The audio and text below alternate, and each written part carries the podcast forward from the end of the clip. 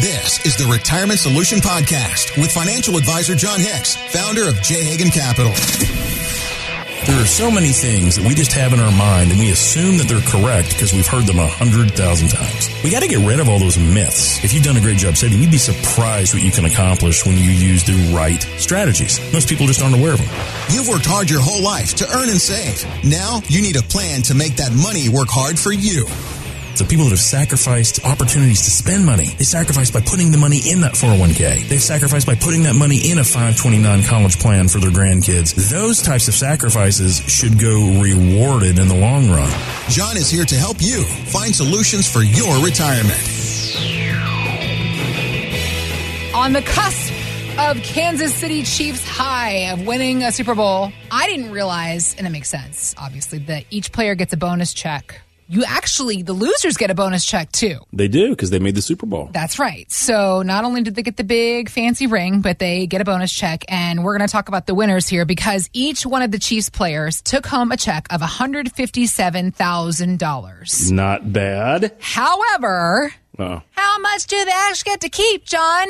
Well, ooh. So that's, did they call that bonus incentivized pay? Wait, there's more. Okay. Uh-oh. The next gen business dot com website broke down the numbers. This guy talks fast. So see if you can keep up. Here's what, here's how it all panned out. Super Bowl winnings, one hundred fifty-seven thousand dollars. Federal income tax, fifty-eight thousand ninety dollars. FICA, twelve thousand eleven dollars. Jock tax, three thousand nine hundred twenty-five dollars. Net income, eighty-two thousand nine hundred seventy-five dollars. Resulting in a total effective tax rate of forty-seven point one five percent. Told you he talked fast. Wow. They went from one hundred fifty-seven thousand dollars check to an eighty-two thousand dollars check. forty-seven percent tax rate. Isn't John. That amazing? And that's federal only. That is not including state. So if you actually lived, if any of these young men lived in, let's say, New Jersey or New York or California, boom, that's even another smash in the face. Yep. Uh, because a lot of those states have uh, state income taxes that exceed ten percent, which is a ton of money. So think about that. So when we think about, you know, making money, you know, these kids, these are young kids, yep. A lot of them. Yep. I mean, you got a couple wily veterans, yeah. But, you know, these are young kids. And all of a sudden they're like, man, one hundred fifty-seven grand turned into eighty thousand bucks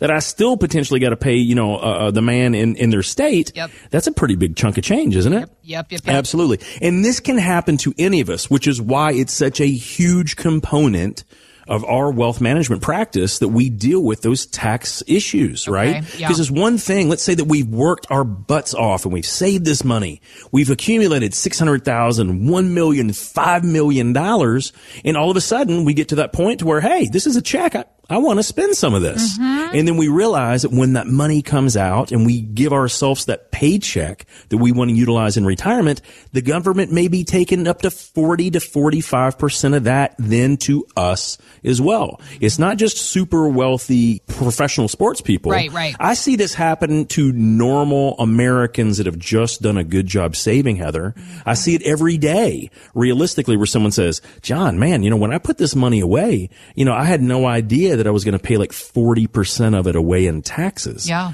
I'm like, right. And we need to worry about that. And one of the things that I was thinking about, you know, we were just talking about, you know, these Super Bowl winners, and they're all young guys. Yeah. But where I see this is a huge issue where we're potentially taxed out the yang, mm-hmm. Heather, is if we decide that we want to work a lot longer. What I find out is, you know, a lot of people, you know, they've done a good job saving, you know, they've saved millions of dollars and they're in their seventies and they realize, man, I don't know if I want to hang this up yet. So their income stays so high that when they have to do these required minimum distributions, they pay fortunes in taxes on those R M Ds. This is a conversation that you and I have had on this radio program before about sure. how oh, absolutely. We're all living longer, we're all feeling younger, looking good, yeah. feeling good. The thing that I've said forever is fifty is the new thirty because sure. you just look at people and the lives they're living at fifty. Thinking about some of the folks that we see up on our T V screens, our movie screens, Harrison absolutely. Ford, for example. yeah. American he's, he's got, treasure. He's coming out with a whole new lineup. I know that he was just in the new, uh, they just publicized the new Indiana Jones movie during the Super Bowl. That's it. And he's currently starring with Helen Mirren in the Yellowstone prequel, ah. nineteen twenty-three. That's on Paramount plus. This fella is not slowing down. I could not believe when I read that he is eighty years old. If you'd asked, yes, if you'd asked me, I would have been like, what, like mid to late sixties? Honestly, no. eighty wow. years old. And he actually recently was having an interview with the Today Show talking about his plans for the immediate future. And here's what he said. The idea of uh, of not working doesn't make much sense to me. It's really where I feel most alive. He, he sounds a little sleepy. Maybe yeah, he's not coffee. working at that moment, so he's like, I don't really feel alive, I don't feel right, now. alive right now. I need to be, you know, being Han Solo or yeah. one of, or Indiana Jones. But this is a perfect example of what you sure. were just talking about. Yeah, so, I mean, if you think about it, you know, and I haven't pulled the, the stats on it, but, you know, Harrison Ford has made a tremendous amount of money over the years. And, you know, when you think about that, he will probably be in a higher tax bracket in retirement, or at least as high of a tax bracket, whatever, whatever you want to call retirement, right? Mm-hmm, mm-hmm. He's going to be just as high once he basically passes away than he was during his prime earning years. So when you think about that, that is, number one, it, congratulations to him. That that is the level of success that many of us, we, we hope we can deal with. Right. But the secondary piece of that is, is that I hope that he has really skilled people around him so that his heirs don't end up giving away half of that money he saved simply because they did not use tax strategies that work, not just for him, but for the next generation. Because, Heather, it, it happens all the time. Right. To where, you know, we get to a point where we're like, oh my gosh, John, you know, never in my wildest dreams. You know, I, I didn't have a job where I made four hundred thousand dollars a year. Right. You know, yeah. I just kept diligently saving. And now that I've gotten into my sixties and maybe even earlier mid seventies, I realized, you know, I don't love fishing that much. I, I don't like to play golf, or I don't have anyone to play golf with. And, you know, my wife and I have done a little bit of traveling, you know, but our kids and grandkids are around here. So we, we don't really need to do that. I don't know what I would do with all this extra money. But having said that, the three or four million bucks I got, I really don't want any of it going to the government if I don't have to. By the time so, you're seventy years old, you have paid enough in taxes. Darn straight. Darn yeah. straight. Yeah. And so when you yeah. think about that, and this is what we start working on. Okay. So if someone chooses, and maybe this is you out there as you're, you're listening to the show today, maybe you decided, hey, you know, you're in your late sixties, early seventies. You really aren't going to hanging up anytime soon. So you maybe have been putting off that retirement conversation because you're thinking, dude, I ain't going to retire. Mm-hmm. You know, I, I don't plan on doing that. They'll just find me, you know, face down on my desk one day, uh, and they'll just kind of, you know, the cleaning people just kind of clean around me, making sure I'm just not taking a cat nap. And, and the next thing you know, we'll be calling the mortician. And and I've heard people almost give that exact same analogy. Yeah. I'm not making fun of it so much as that some people are dead serious. That's what they want. That they would, they would pass away if they had to retire. Yeah. And I get it. So the thing of it is, is but often what we've discovered over the years is that means that they may not be getting some of the right guidance on either Either holding on to that money for a surviving spouse yeah. without giving too much to Uncle Sam, yeah. or they're not titled correctly when it comes to how that wealth transfer goes to the next generation or grandkids or their charities of choice. They haven't really done that planning, because often that's what a skilled fiduciary retirement advisor would be doing. But okay. since they haven't really done that, they've never planned on it. Right. But so, Heather, I was thinking the other day about this exact concept, because I had a gentleman that he said the exact words we just talked about. Man, really? John, I'm I'm going to keep on working until I'm gone. Got it. He's seventy-four now. His wow. wife is sixty-six. Uh-huh. And he said, you know, I've done a great job saving money. I think they saved about three million dollars. Okay. And he said, but I have to take these R M Ds right now because he's seventy-four. That's right. Okay. So his R M Ds, he realized, are going to keep him in the forty plus percent tax bracket you when you look at federal and state. Absolutely. Me. Not.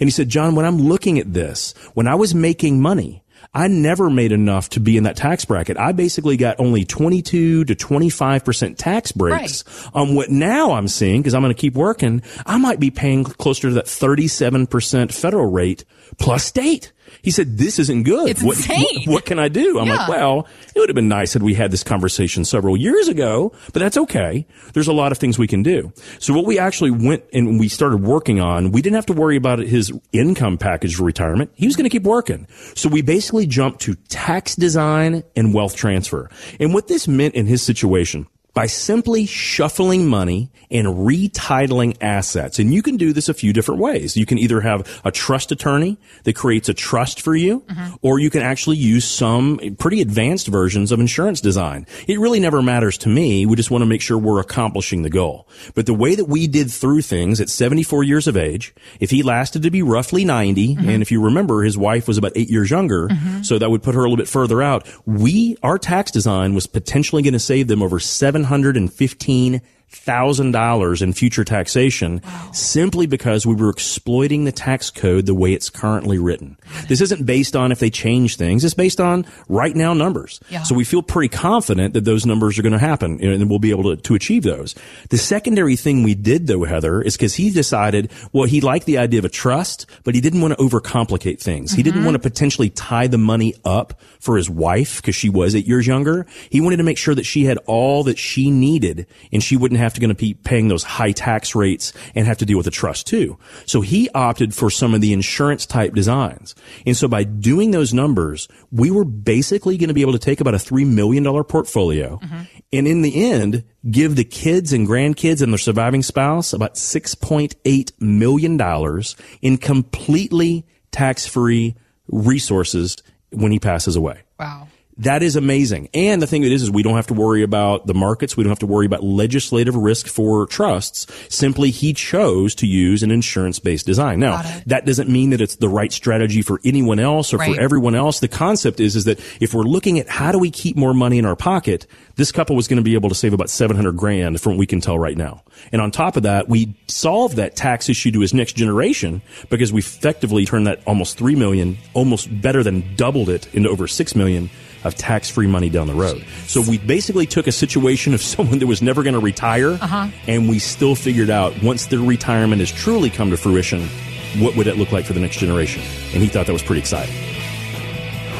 Thanks for listening to the Retirement Solution Podcast with John Hicks. Begin the conversation about your savings plan with John and the team at J. Hagan Capital by visiting retirement solution radio dot com. Be sure to listen to John's radio show, The Retirement Solution, Saturdays at eight a.m. and Sundays at nine a.m. on News Radio eight forty W H A S.